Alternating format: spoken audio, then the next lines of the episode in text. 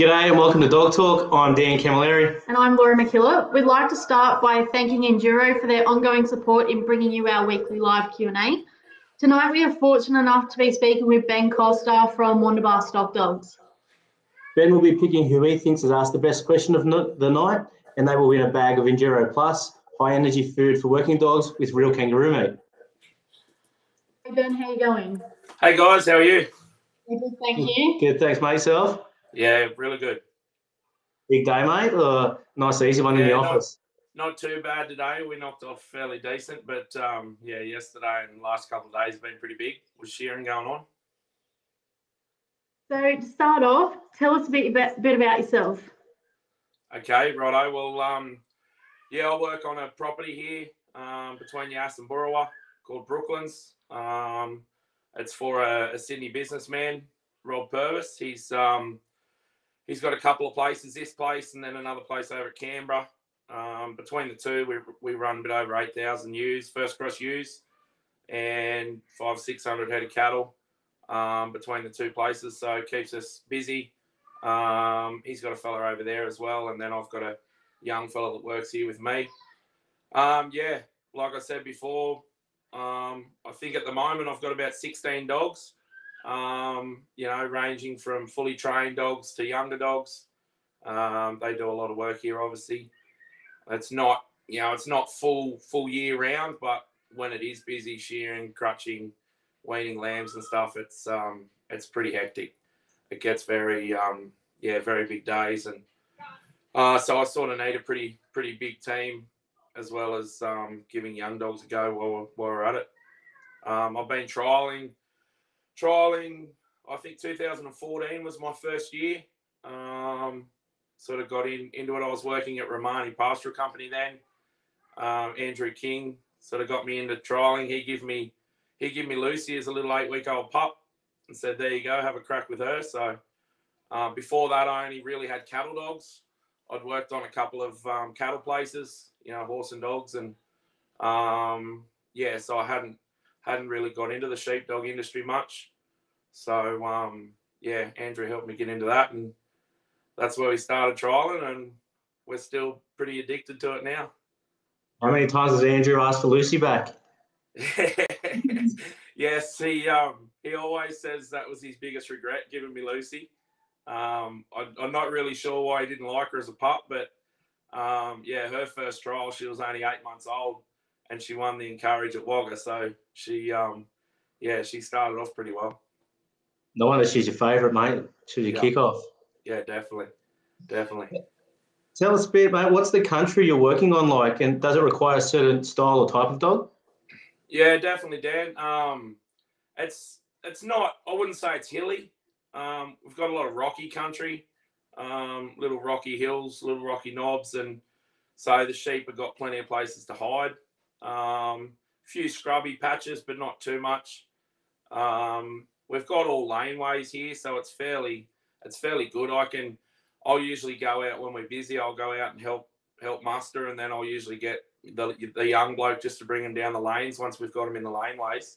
Yeah. It's uh, pretty much straight to the yards. But yeah, some of the paddocks out the back, um, yeah, I sort of that's where Jock and them, you know, them real paddocky type of dogs come in play that can get up in the scrub and you know you you'll be cruising along on the on the bike and then you look out and there's a mob pissing off into the scrub and um but the dogs have got it down pat now the dogs know um, usually know when that's going to happen and they're usually there before it happens so it's good Cool.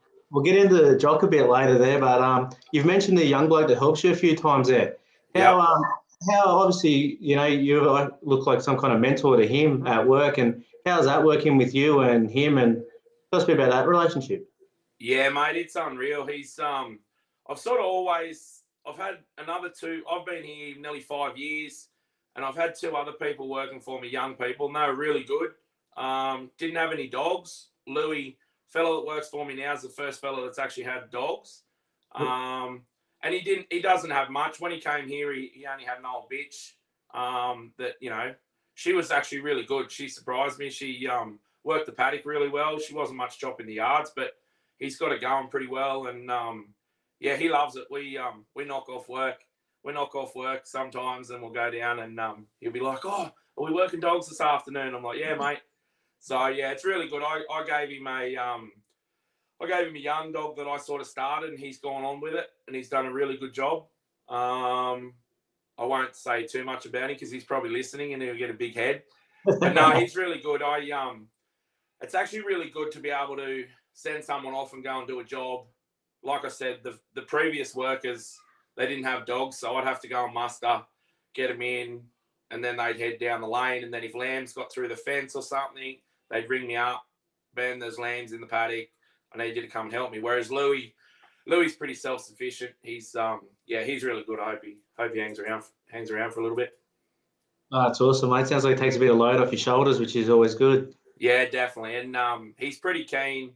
He's very keen on the dogs. He's got another young pup off me, um, and he's got another pup off someone else. And he's um, yeah, he's he's he's getting really handy at it actually, um, and he's looking looking forward to start trialing. So we'll um, we'll probably see him about soon.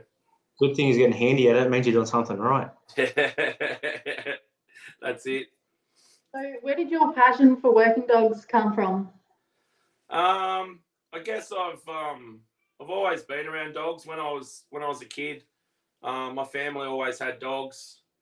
You know, we never we never got right into it. It was always just go back, fetch them up, you know, bring them in the bloody yards and go at it. But um, I guess I guess it really started, like I said before, when I went to Romani. Um, I never really done any training or anything like that. I just took a dog to work, get the job done. Whereas once I once I went to Romani, I um, realised I didn't have the team for it, so I had to soon start getting dogs in and um, you know and, and start training them properly and using commands and all that sort of stuff. So um, yeah, I guess I guess that's when, and I guess when I started winning a few trials, I guess that's that's when it really hit me um, to to get better and uh, get my dogs better. We'll, uh, we'll touch on trialing a bit later. And you mentioned um, before like, a couple of your different jobs and cat and when lambs were getting out. How do you use your dogs in day to day? Yeah, mate. Always, um, yeah, they're always a big backstop here. Like um, we'll go out in the paddock, send them out. I try and I try and do a little bit of the mustering on the on the buggy or the ute straight away. You know, just head around the, the outside and then then go from there. And then the dogs are doing the rest. Um, but yeah, same thing. Paddock. Um, you know, if lambs get through a fence, they'll jump a fence. They'll bring them back in, and then um, yeah, bring them into the yards and and do all the hard yards in the in the yards. Usually penning up or drenching. You know, packing a race. Um, you know, my dogs aren't world beaters, but they get the job done. And the biggest thing for me um, with my dogs, I guess, is I, I don't have. You talk to some people and they'll have a, a paddock team and then a yard team. Um, I won't have a dog here unless it does all three, which is paddock, yard, and they've got to be strong enough to work cattle. Um, so yeah, I, I I rely on my dogs a lot. It gives you more time on the buggy, mate. Exactly, exactly. So, tell us a bit about your current team. Um, so yeah, at the moment I've I've sort of got the um the fully broke team, Jock, Lucy, um, oh Chip Chip's getting up there. He's um he's out of Tess by um by Cookie and Bill Luffs. He's starting to become really handy. Um, paddock, and then in the yards he'll he'll get in and um, mix it in the yards as well. Um, Lockerbie Fred, he um, I got him off Fred and Catherine as a pup. He's a trooper Emily dog, and um, yeah, he's he's a workhorse. He's you know if I if I um need to get a job done, it's um it's grab him out of the cage and go and do it. It used to be used to be old Wes, old Wes is the old workhorse that um that I had when I was at Romani, and yeah, he was he was the go-to. But now I'm trying to. See, he broke his leg oh a month ago or a couple of months ago, so he's um he's only used very um very less now, so he gets Wes to retire a bit. Wes is a champion, mate.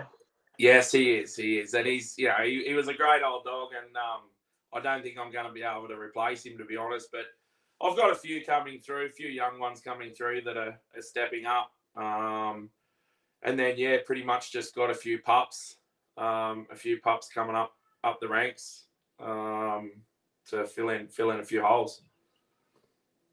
A question here from Kerrod Wild.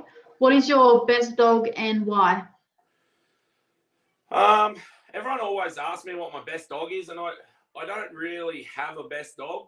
Um, it depends on it depends on the job. Like I said, all my dogs all my dogs are pretty all round.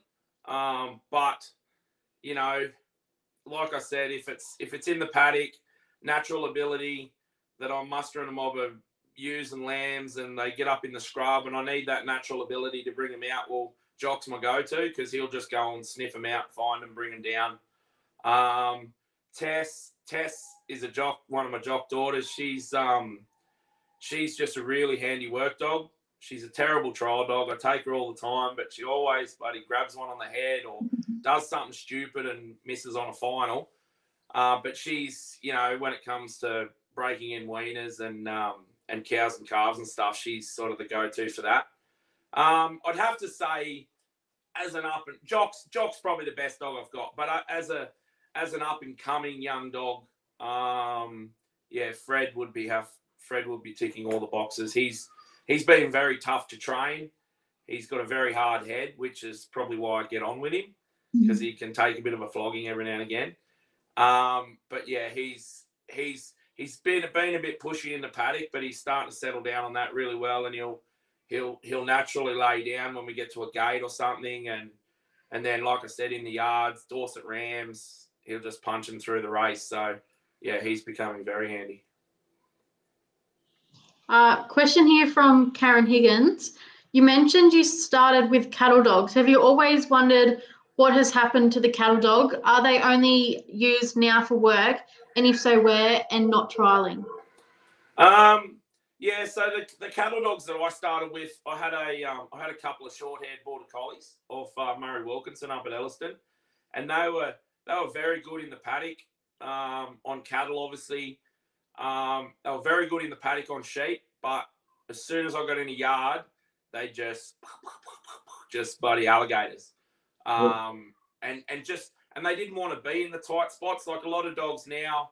You know, they want to be in the tight spots and they love it, but um, yeah, I found that the, the dogs I had just didn't didn't really like them tight spots, and so I just I just never put them in the yards. Um, there is still a lot of people like Murray. Murray still uses his cattle dogs day to day because that's all he does. He's got cattle. Oh, they've got a few sheep now, but he um, he uses mainly mainly his cattle dogs just for for cattle in the paddock. So um, and same thing with trialing. Like I said, Tess Tess is a really good work dog. She's really good on sheep. She's really good in the yards on sheep, big top knot and stuff. But yeah, she always brings it undone in a trial because she'll she'll grab the face of one and bloody try and rip it off. So, which is not usually allowed these days. And you, you've spoken there about your experience with collies and, and the dogs you had. Why did you move to Kelpies? Yeah, so I guess I've always always liked the Kelpie. Um, collies, you know, they were they were the cattle dogs. When I was working cattle all the time, they were the go-to. They real hard bite.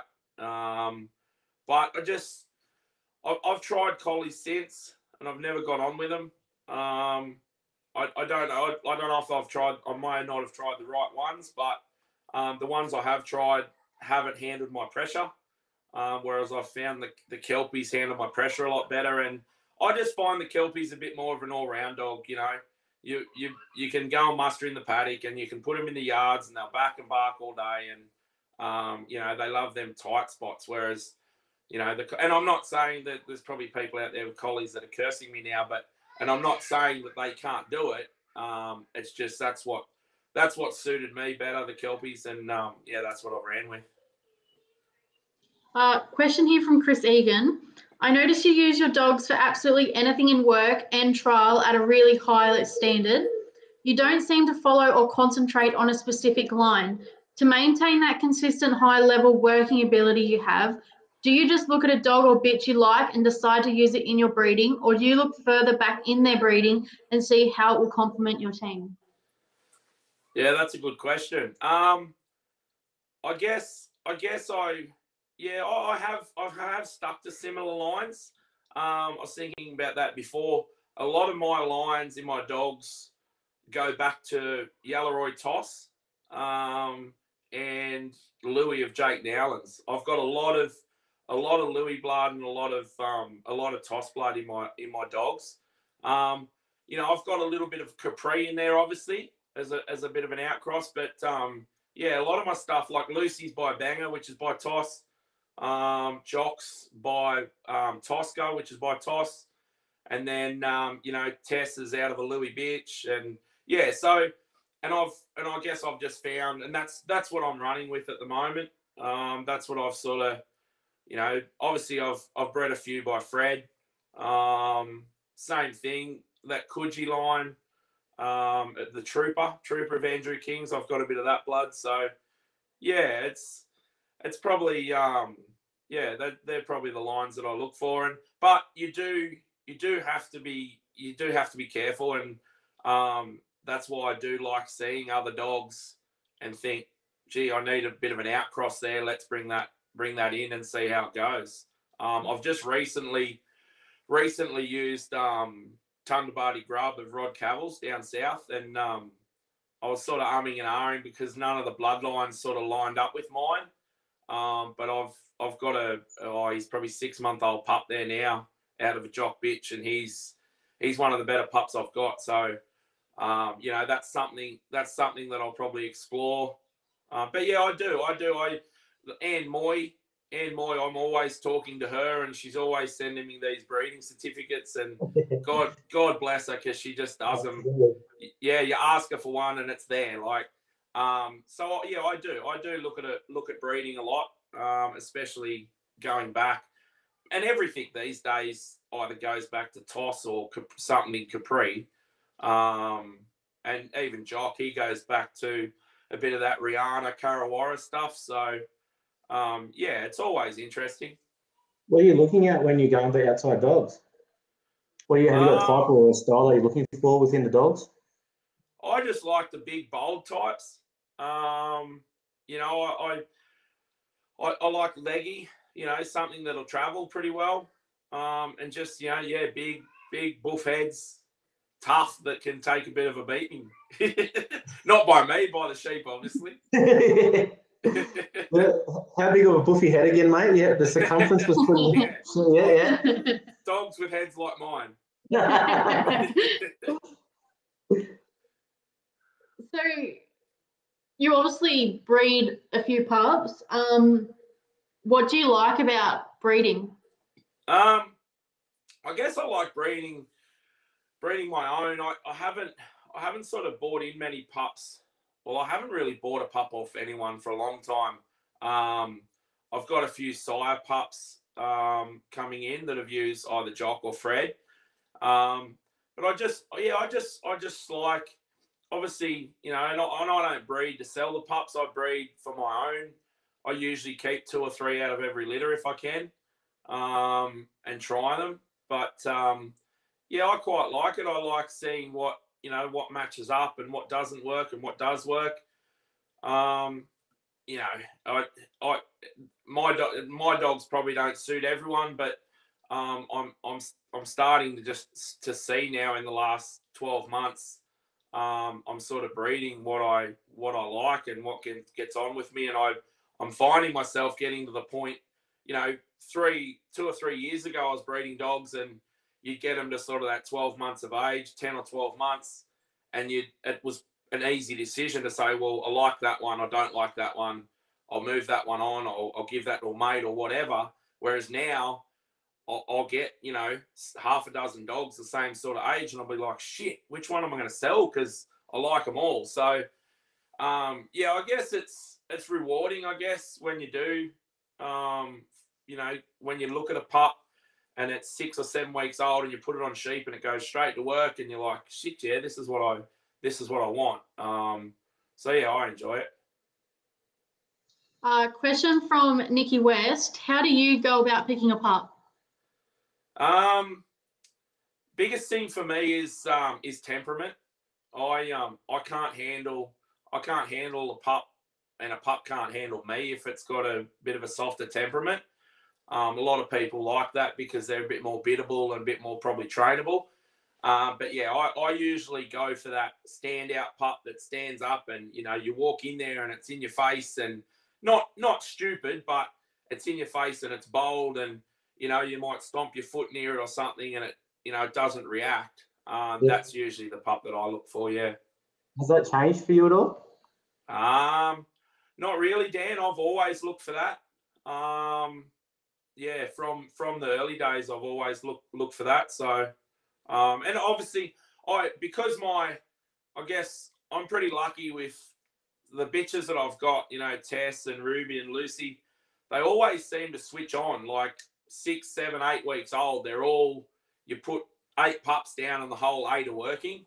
Um, so that that plays on my mind sometimes because you see one and it's it breaks a bit more or it walks in a bit harder and you're like, oh, you know. so yeah, I I I, I do a lot. I do a lot of research to pick my pups these days. Uh, cool, mate. We we're looking away a bit because we've got a stack of questions, so we're just trying to get them to all filter in with the flow of the conversation, mate. So as Yep. we keep going, so what advice do you give to anyone that wants to purchase their first dog or a pup? Oh, mate, like I said, do your do your research. Um, definitely research the parents. You know, don't just go and buy a pup and say, oh, you know, it's from good working parents. You know, go out there and if if if available, go and um, go and see the parents working. I'm always telling people to buy pups off me um, to come out and you know have a look at the parents um, and have and other siblings. You know, older older litters or whatever. Uh, but yeah, definitely do your research. You know, look at the bloodlines. You know, see if the bloodlines are going to work for you. Talk to the person that's selling them. You know, if, if you if you're wanting a softer type dog, definitely don't go and buy you know litter of pups that are by really hard parents or you know vice versa. So yeah, really do the research. Are there any particular traits you'd like to put into your line moving forward? Um, I've probably because I've gone that bigger, bolder, upright, you know, stronger dog. I do lack a bit of cover in my dogs. Um, I've I've got it in, you know, that's the reason I put Tess to Cookie of Bill Luffs to try and get that bit of cover and a bit of bit more footwork. Um, and it's probably why I'm I'm using Fred a lot now. Um, he hasn't got much come forward, but his his footwork is really good.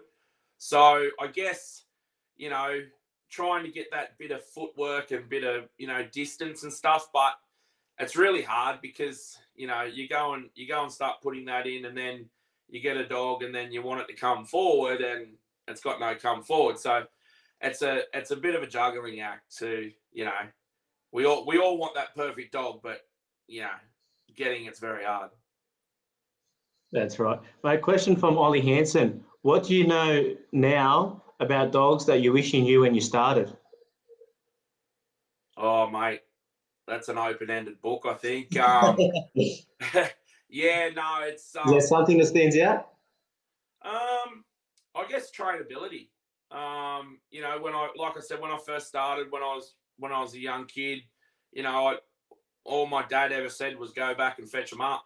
Um, but there's so much to it now. You know, I've or just recently I've started using the whistle, um, Logan whistles that you you guys sell, and um, I've found that to be a lot better. I've sort of I still yell at my dogs, but I, I I've noticed I, I I calm down a bit more if I use the whistle. Yeah. Um. So yeah, trainability. You know, a dog. It's so um.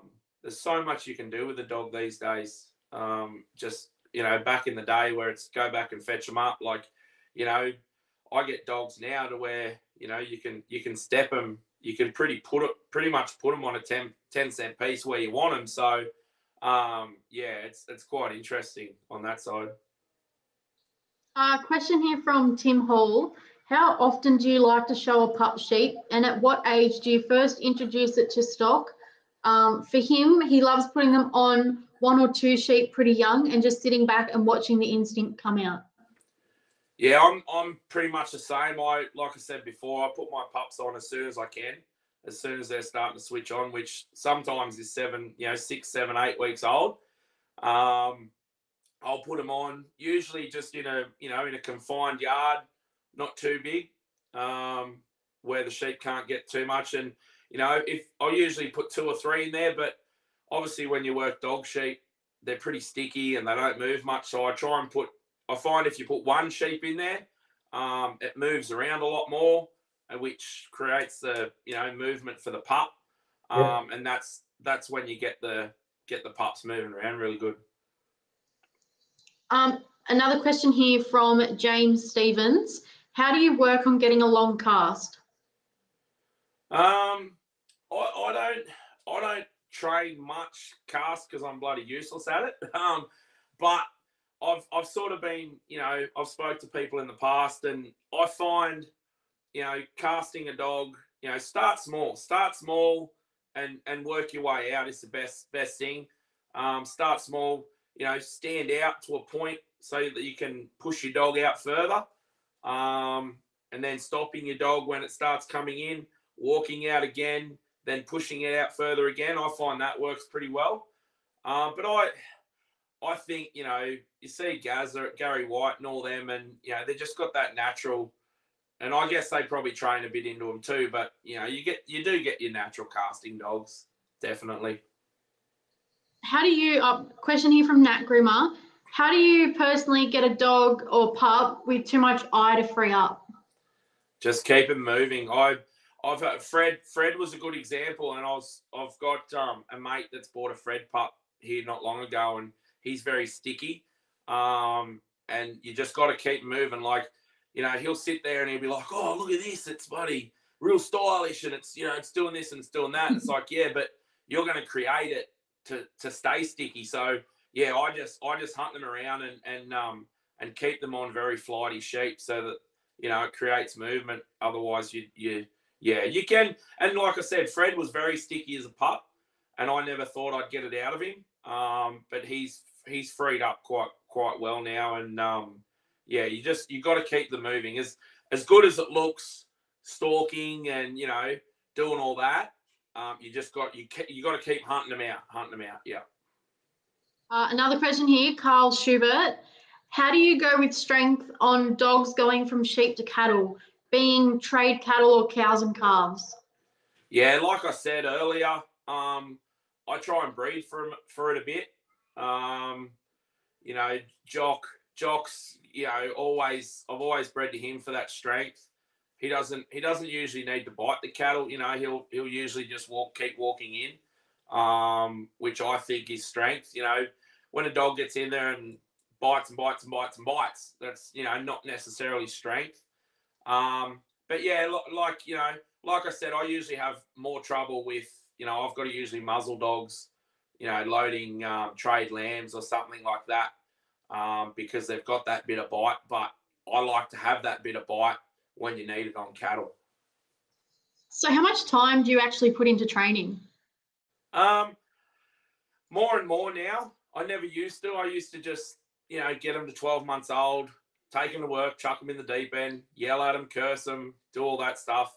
But, you know, and, and it's probably, it's probably since, you know, I've, you know, I've started, um, you know, working dogs, you know, with mates and, you know, you get, you get there and you yarn about it and you, you say, oh, you need to do this or you need to do that. So I guess, you know, more and more these days, you know, with especially with Louis here, we probably try and work pups. Um, you know, two or three times a week if we can.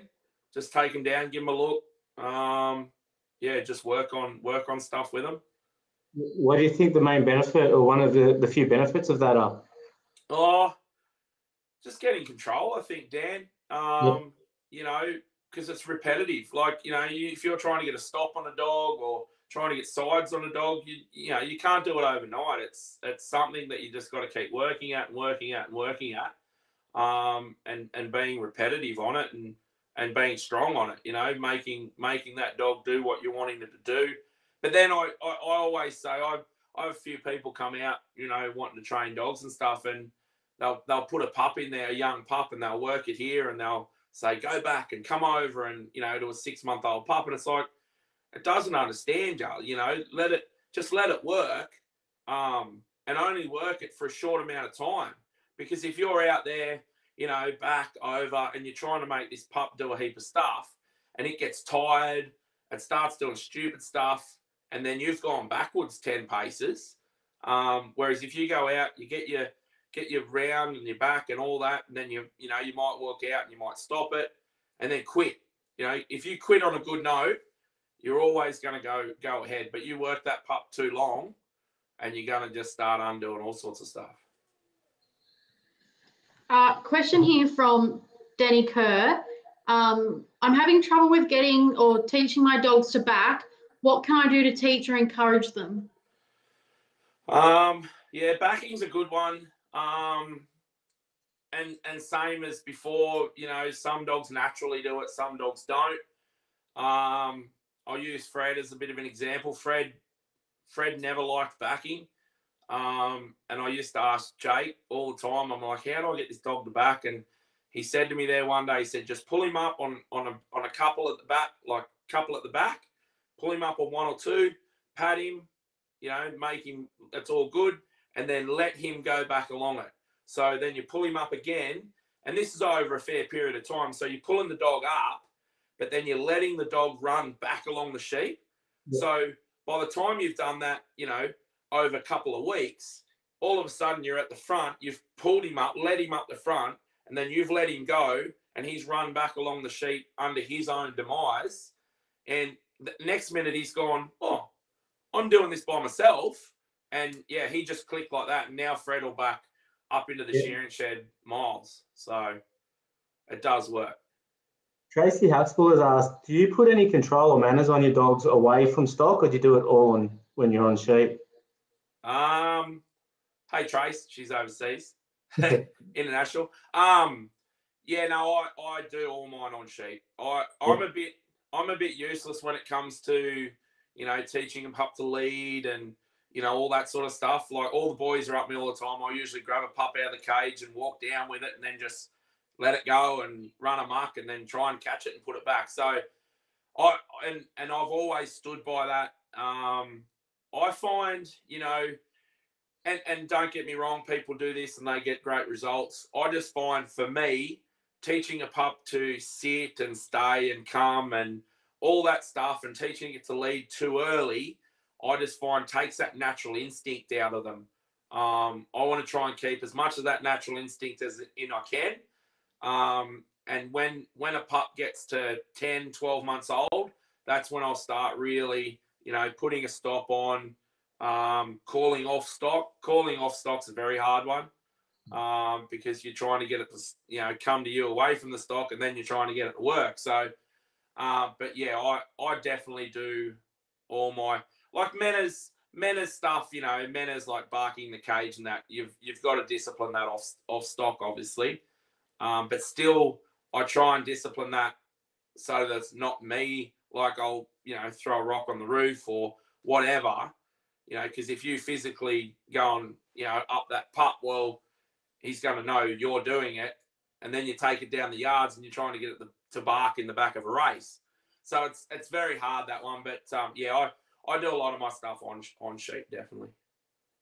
Uh, another question from Natalie Grimmer. How does training a dog for sheep differ to training a dog for cattle? Would you use different methods to fine tune your dogs for different stock? Not really. Um, I had this question the other day, and um, yeah, I, I I don't usually start my dogs on cattle till they're you know 18 months. Um, I just find you know with them tougher bull-fed dogs that just want to get in and do stuff. You know, you put them on cattle for the first time, and they'll fly in and they'll grab something by the head, and they'll get stomped, and you're pretty much going to bugger it. You're going to break a leg or something. So I usually by the time I start my dogs on cattle, usually they've got the foundation of you know back and over and sit and walk in. But but all that's the same. Then you know you you got to be able to steer your dog around, and obviously you know the probably the different command is get hold of him. But yeah, it's all the same. And I have I have had dogs back cattle before too, so it's very similar. What's your take on feel in a dog? Yeah, I think you've got to have it. Um, that's one thing, you know, that I've probably, you know, some of my dogs have probably lacked a little bit. Um, but yeah, you've got to have that feel, that natural ability. Because if you're, you know, if you're just steering the dog around and you know, it's relying on you to put it in the right spot. Well, you're going to end up in all sorts when you get on lambs or something like that. Um, so yeah, definitely, definitely got to have you know feel, especially for stock. Um, you know, whether it be in the trial ring or out in a paddock, you've definitely got to have feel. A lot of people have got different opinions on feel. Mhm. Have you got a particular? What is it to what- you? What's it to you? Well, feel for me is is feel for stock, and you know, giving that distance when they need to, coming in when they need to, just that natural ability to get the job done. Yeah, Nice and easy, mate. You smashed it. Do you think it's something that comes like with their genetics or something? yeah, that- definitely. Yeah, definitely. I think I think it's um I think it's bred in a lot of dogs. Um, you know, I've I've had pups that have got heaps of it, and I've had pups that have got none of it. So, and from the same litters. So it's probably it's not it's not all genetic, but it's I guess it's um it's got to be there somewhere. Yeah, I don't I don't know where it where it comes from to be honest. And you can't you can't well, you know, if you're a real good trainer, you might be able to train it in them, but um, I think yeah, I don't think you can train stuff like feel and natural ability. Not real feel. No, that's right. Uh, question from Nikki West. What are your thoughts when running a school? Do you find yourself teaching both how to train a dog as well as training the people there to learn about positioning and reading the stock? Yeah, yeah, definitely. I think, um, I think, and and this is not you know putting down anyone that comes to my dog schools, but um, I'm always telling people it's it's not you know I reckon it's eighty percent them um, that are in the wrong spot or you know just don't quite know where to where to position themselves to work the dog. Um, so yeah, a lot of a lot of dog schools, they, you know, I think everyone that goes to them um, probably learn more of where to where to position themselves and and how to read stock and how to how to work your dog. Yeah, I think it's I, that's why I, ha- I have a lot of people say, "Can you take a dog for me and train it?" and rah rah, and I'm like, "No, you bring your dog out, and I'll train you to help and train that dog." Um, because that's you know you can you can come and come and get a train buy a trained dog off me, but if you don't know how to position and how to work it, well, it's not going to be much use to you. Hundred percent, mate. We uh, appreciate everything you've given us for uh, training there as well, mate. We've uh, you've got pretty decent a lot of stuff there. We might um just be curious at the time there. We might um, get onto a bit of trialing, mate. How long have you been trialing? Um, yeah, like I said before, I think 2014 was my first my first year. Um, Andrew King, when I was at Romani, he's like, "Come on, you got to go, you got to go." And I'm like, "Mate, Lucy, like Lucy was only eight months old at the time, and um, yeah, we we ended up we ended one. We went down to Wagga, and um, yeah, old Lucy come out and got a 99 in the encourage, and um, and then I think she won another encourage pretty much straight up. So. I was um I was up with the big wigs and you know I, I won a few early on, but then you know I'm, I don't know whether I got a bit cocky and it just went once I started once I started sort of getting into them um you know better classes that um you know and it did. It gives you a reality check and makes you have a bit of a think. Um but yeah I was always I was a bit lucky I guess because I had Andrew.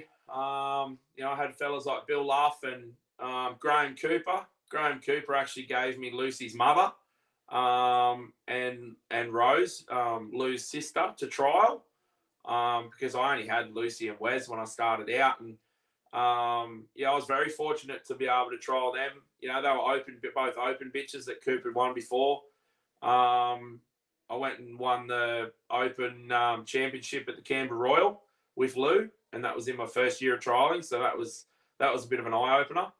Um, so yeah, having you know having that start with with guys like that um, was unreal, and then obviously, obviously it just went from there, and I just sort of sat back and watched watched everyone trial and how they did it. Um, you know, all them older fellas that just do it, buddy, with their hands behind their back and um, do it easily. And yeah, once I you know sort of got Jock and then a few others, it um, yeah it got very addictive. So, why do you trial? Um, I guess you know, at first I think it was you know got addictive. It was fun. You know, you go and catch up with mates. I think now, I think now it's still that. It's still fun, and you go to get, you go and catch up with mates, and you know you have buddy have a catch up and stuff, have a chat. Um, but it's it's getting away from the farm too, um, and I think that's a big thing for a lot of people. You know, working on a property, um, it gets a bit. You know, it's obviously great sitting home with the wife and kids, and you know, I take the kids to work with me all the time. Um, so I'm pretty lucky when it comes to that. But just getting away from the farm and you know, because you've got numbers going through your head, and you're like, oh, have I done this right? Have I done that? You know, I've got to mark lambs next week or whatever. So just going away on a weekend, take your dogs, and I guess you know, I don't tune my dogs up a lot, but I do like to, you know, give them a bit of a run. If they're working, like if I went to a trial next week, they'd go unreal because they've been shearing all, you know, shearing and weaning for the last three weeks. Yeah. Um, and I find that's when the dogs trial best when they're real tired because they're actually listening to you. Um, but yeah, I think it's a lot, a lot to do with that, getting away, um, getting away from your workplace, or for me anyway, and um, and catching up with people and having a yarn. Yeah. That's okay. And do you have a particular format of trialing that you prefer? Um. Oh, mate, I, I love them all. I, I obviously, know you'll have a crack at anything. Hey. I was going to say, I know you'll have a crack at anything. What, Yeah. what, where's your sweet I- spot? obviously yard trialing is my favorite. Um, Then obviously cat. I love cattle trialing. Um, I, I love utilities, and I, I and I love having a crack at three sheep. I've I've never gone much chop at three sheep. I think Jock won a novice at Gundagai once, um, but usually you know, like I said, them stronger stronger dogs that have got a bit of presence. You know, you can't you can't get your dogs off far enough. So, uh, but yeah, definitely, I'd, I'd love to see more.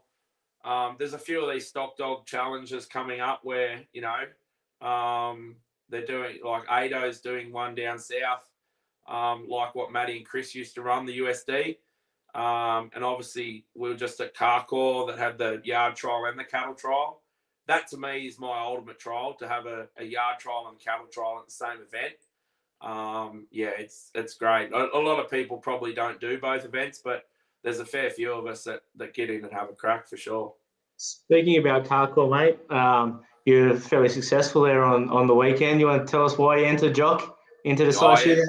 Probably bit Congratulations lucky, as well. Probably got a bit lucky, but no, I um I actually spoke to Josh, um, the fellow that was running it, and he asked me to put Jock in the sire shootout, and I said, oh, I wouldn't mind putting Fred in it. You know, young up and comer, give Fred a crack at it. Um, rah rah. And he's like, oh, but you got the dog in the sale that's by Jock, so obviously that's that's how that came around. Um, so that's why I put put him in it, and um, yeah, I'm glad I did because they got pretty tough. Um, obviously, the first few runs had trouble getting off the truck, and so I just went out there and went. Even when mine mine were on the truck, they were laying down in the middle, all balled up, and I'm like, how the heck am I going to get these things off? And um, you know, and it probably a few nose bites, probably you know, might have cost me a few points, but they come off. So Yeah. I was um, very happy when they come off, and then I just Jock done his job the rest of the way around. So yeah, Uh, congratulations once again. thanks, mate. So Nick Foster has asked, what do you think has had the most influence on yard trialing to make it what it is today and why? Um, that's a, yeah, that's a hard question. I guess, I guess it's just yeah, it's, it's the people that make up make it up. Um, you know, the people that organise. Um, you know, you go to a trial and we all we I think we all take it for granted. We go to a trial and you know we we run our sheep around and you know we might go, oh gee, the sheep are tough, or you know, gee, that was tough, or whatever, that truck was tough, but you don't you don't sort of look at what goes behind the scenes. Um, I've sort of run a few trials. I, I usually run Harden, and I'm running Yass now. I've moved here, and there's a lot goes into setting up, and you know, there's a lot of a lot of behind the scenes. Um, but it's it's just great that you know people can put these things on, and then we can all go there and, and have a yarn, and um, you know, all have a bit of a crack at each other, and and um, trial a few dogs. So. That's okay. And there's, there's another part to Nick's questions. And who do you think's been most influential to yard trialing and to make it is what it is today as well? Oh, that's a that's a hard one. Um, you know, I guess you you go back, you know, you go back them all them years. You know, Chris Stapleton. You know, he's a he's a magician at that type of stuff. You know, he can go in there, he can go in there and um, you know, cruise around, and you think he hasn't lost a point yet. And you know, there's things going wrong, but he just fixes it. And you know, Kevy Howe, like Kevy's the same. He'll fly around, and he's he's a hard one. I've judged judged Kevy a few times, and he's a hard one to get points off. Um, so yeah, no, you know, them old fellas that um that give it a crack. But I I love going and watching, you know, fellas um, fellas like Jake and Dean Incher and and Matty, and you know, they they really get in and have a crack, and you know, they they'd rather you know they'd rather punch them round than than try and worry about losing points. So there's a bit of that as well. Adam James has asked, is there one particular trial that you'd like to win? That's a good one coming from him. I'd love to win a Kelpie trial or something or an Australian yard. But um, yeah, no, look, um, probably it's it's all it's it's always obvious. Obviously, I'd love to win, you know, an Australian or a New South. Um, and but I, I just I just love the biggest thing for me is going to a trial where the sheep are tough and you're up against everyone. You know, like you know all the all the really good trialers are there and they're having a crack and you know it's like holy crap like you know it's not like oh someone's having a bad day so I'll, I'll go out and have a crack and I'll, you know get lucky but yeah no I just I just really um I just really want to want to go and win a you know a, a really tough trial yeah Mark Mangold has asked, in relation to trialling, what ratio of points do you think are lost by the handler compared to the dog? And what's the best advice you can offer to a new trialer to keep the loss of points under control? Yeah, mate, it's um ratio is would be, you know, 70 30 handler, you know, um probably more. And I know myself even to this day, like I still lose more points than my dogs probably. Um and Mark, you know, Mark, we've done that. We've done that bit of a school there at Sydney with, you know, with the trialing, with points and judging and stuff. And and it is that's a big one. Like, you know, you put your dog in the wrong position, or you know, you walk off the line before they're across it, or you know, there's there's a whole lot there's a whole lot involved. And I guess you know, I guess yard trialing. I, I, I wish it'd stay a little bit positive. You know, sometimes it can get technical. Um, you know, people take points for, you know, stuff that it's like, well, hang on, you know, you probably should, you probably didn't have to take points for that. Um, but yeah, it's, you know, and that's the way it is. You know, you got to get points off where you get them. Um, but yeah, I, I, I, I, I like to see real positive, real positive trials that, you know, that the dog, the dog that gets in and does the job is the one that's going to come out at the end and win it. Where where do you believe people struggle with trialing and where can they improve? Probably that, Dan. Like, you know, um, I guess a big one, big one for me is um, you know, learning how to read sheep.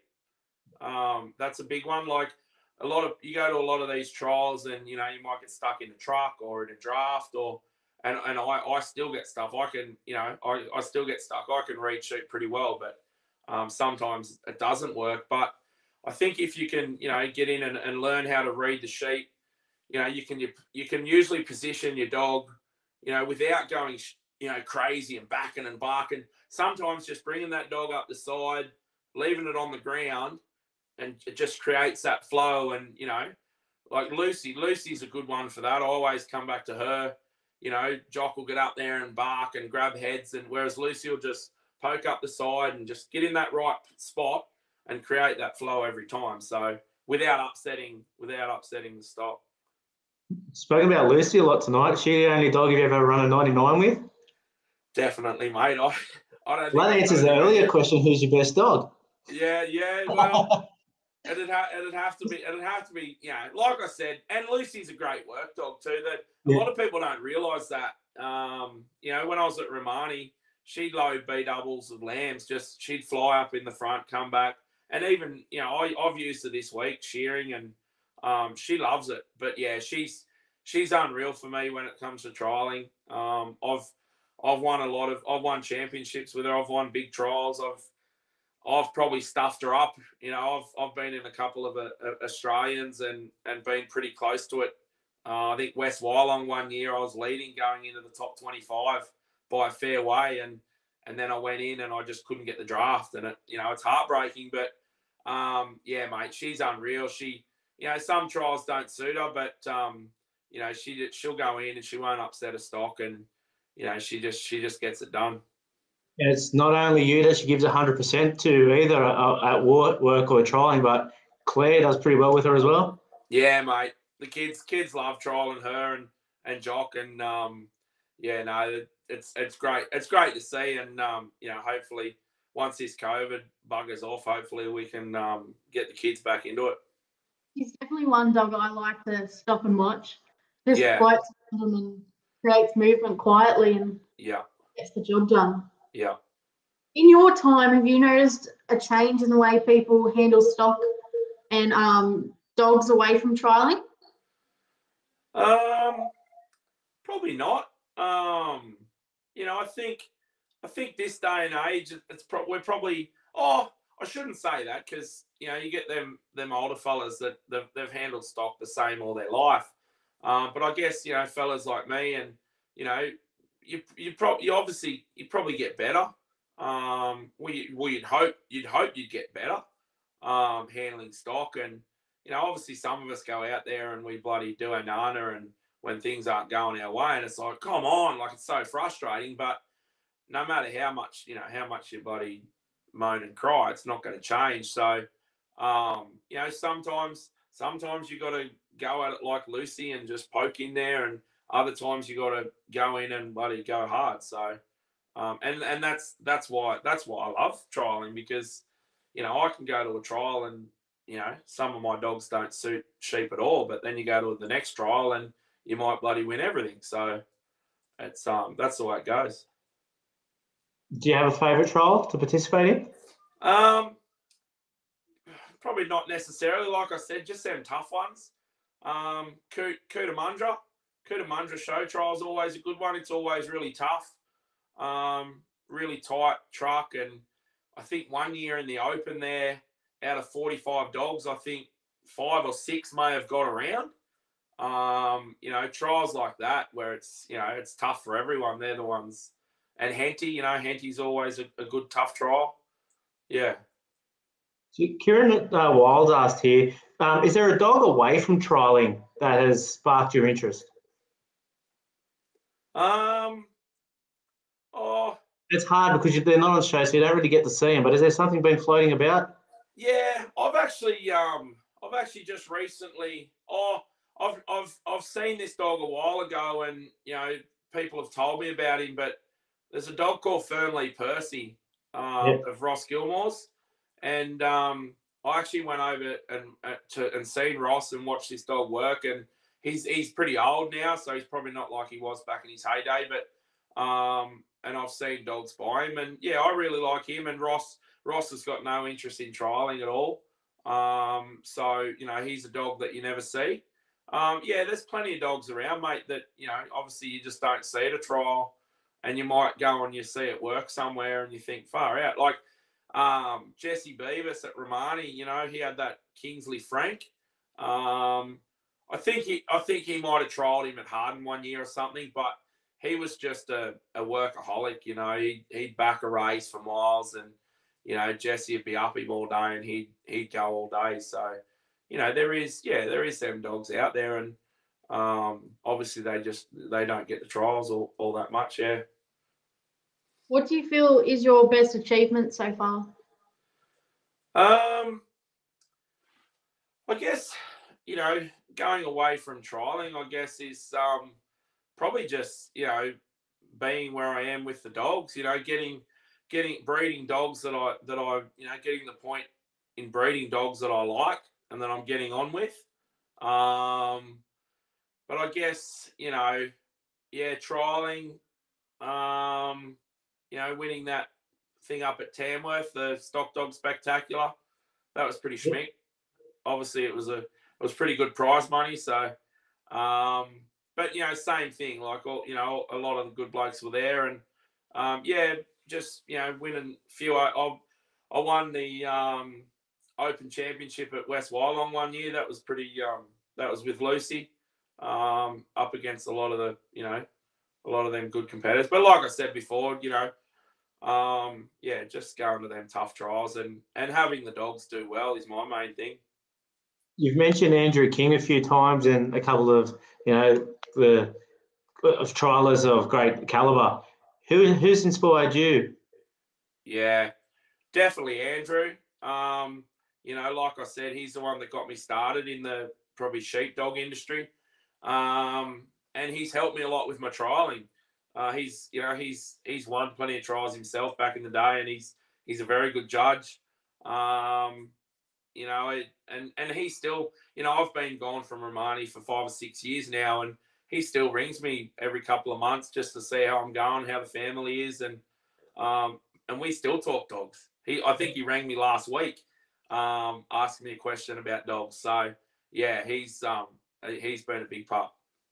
How many conversations would you have a day that aren't don't involve dogs? um, probably not many, Dad. yeah. Probably not many. You sort of, and I guess you get you get like that a bit. You go away to a dog trial. We only had this conversation the other day. I think me and Maddie Sherwood were talking about it, and you know, you go to a dog trial and you're sitting around the bar and you start, you know, you're talking dogs and you're talking dogs, and it's like, why don't we talk about something else for once, you know? so yeah. Is, is there something else to talk about? Well, I don't know. Is it kids? I guess I guess it's just one of them things. Yeah. Message you'd like to get out of livestock and working dog industry? Um, I guess like just for people to get out and have a crack. Um, you know, get out and have a go, whether it be at work or trialing. Um, and don't be don't be afraid to ask ask people for help. You know, there's a lot of blokes out there. Um, you know, like I said, I've I've I've always asked, you know, Billy Luff and Andrew King and all them, you know, um, Jake, like Maddie, you know, you can ask anyone, ask anyone for for help or, and like uh, I've done a few dog schools now, and I always say to people, you know, you come here to this dog school, you you don't want to, you don't want to get your whole training regime from this.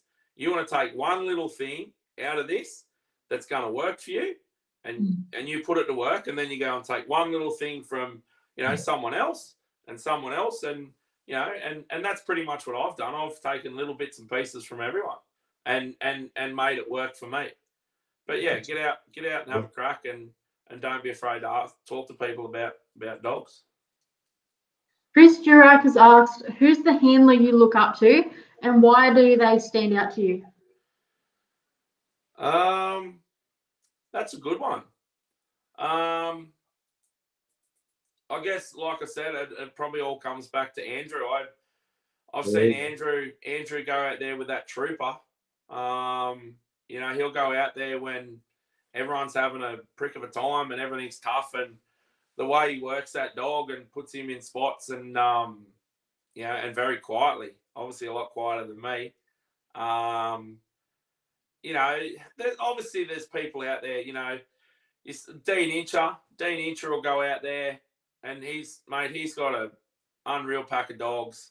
And they're my type of dogs. Like he, when Dean comes out, you know that he's going to have something that'll put him round. Um, you know, he'll go out there and he'll just punch him round. And, you know, Jeff McDougall, like, he's been going great guns lately. And, you know, I've seen him at Carcoar and he's got that young dog there.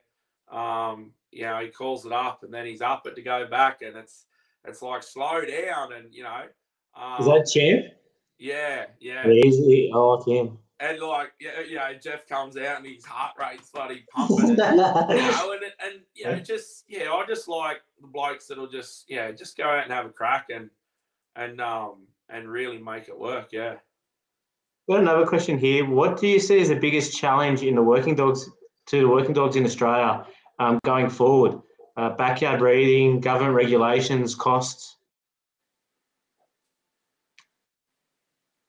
Um, yeah, it's always hard. Um, you know, I'm obviously part of the New South Wales Yard Dogs, and um, you know, we we get all this stuff all the time. You know, with animal welfare and all that, and it's it's so hard. It's you know, it's it's obviously we've got to be careful. It's a bit disappointing that we've got to be watching what we're doing all the time, but yeah, it's I I really hope I really hope um it does stay you know stay put because it, I'd hate to see our industry go down the gurgler because someone took a video of a dog ripping a sheep's head off or whatever. But um, yeah, it's a it's a tough one. It's it's one that frustrates me a lot. Um, you know, because at work, it's you know, yeah, at a trial, it's it's bad to see. Um, but at work, mate, some you know, you get them big Dorset Rams or them big Crosser ewes, and sometimes they need a bit of stropping. Um, Yeah. Otherwise, they just bash the crap out of your dogs and yourself. So, you know, it's it's always hard.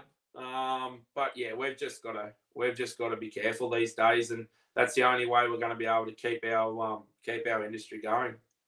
Yeah, hundred percent, mate. And, mate, is there anything you'd uh, you'd like to see introduced to Dog Talk, or is there anything that you you think we could bring to the table uh, differently, or change around a bit? Not really, dude. I think you've got it bloody down pat. Like this this thing here, you know, I when you first asked me about this, I was like, oh, don't bring me on it, you know, like. But I think it's great. I think you know what you're doing with this. It's it's unreal. It's getting, you know, everyone's getting different, got different opinions um, on dogs. Um, I think it's unreal. You know, the the magazine. You know, you Lauren. Obviously, Lauren. She was doing gra- going great guns, and you you guys have took over that and and kept it going really good. Um, but yeah, I think you know just keep just keep doing these and um, you know yeah, just keep buddy. Like Paul Rose said last week, maybe interview a few people at, at trials or something. Yeah. Um, you know, I think I think that's great. Yeah, We'll have to pick the ones that aren't rainy. yeah, that's it. That was actually our intent last week was to speak to a few people, but the the rain kind of and the cold kind of scared us away, or scared me away from a few people. Yeah, yeah, that's it. Is there anyone you'd like to see us do a Q&A with? Um, probably Andrew, Andrew King. He, like I said, he's um he's been a big part of my thing, and I think he'd have a lot. Um, I think he'd have a lot to give back to. Um, he's probably a bit bit of a shy kind of a bloke, but I think if you got him on this and and got him talking, I think you'd get a fair bit out of him. Yeah. Nah, awesome, mate. Uh, so at that point of the night, mate, who do you believe asked the best question of the night, and they'll win a bag of Enduro dog food? Um, who asked the question about like the different the training between the dogs and the like cattle and sheep? Oh, going back now. Was it Nat? No, I don't think it was actually. Uh, it was Carl Schubert. There you go, that one.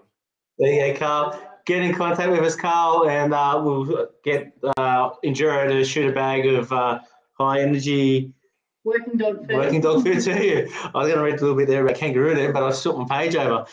Uh, so that's cool. Thank you to all of our listeners tonight. Appreciate you all jumping on, and of course you, Ben, for your time. Um, it's No been worries. a Q and A. Last question: Would you rather fight one duck the size of a horse or twenty horses the size of ducks? Mate, I, this has been racking on my mind. I asking on the end, end of everything, and I, I, I really don't. Probably, probably the one big duck because I'd I'd sold Wes into it. Good old Wes. big Wes a crack because he pulled sheep down for me at work when they're fly struck. So big Wes would handle it. Oh, well, there we go. Mate, Ben, thanks again for your time, mate. Really appreciate it. Thanks to all our viewers out there. And please remember, the day we stop to learn will be a sad day for all of us. Good Thank on you. you guys. Well done. Thank you. Cheers, mate.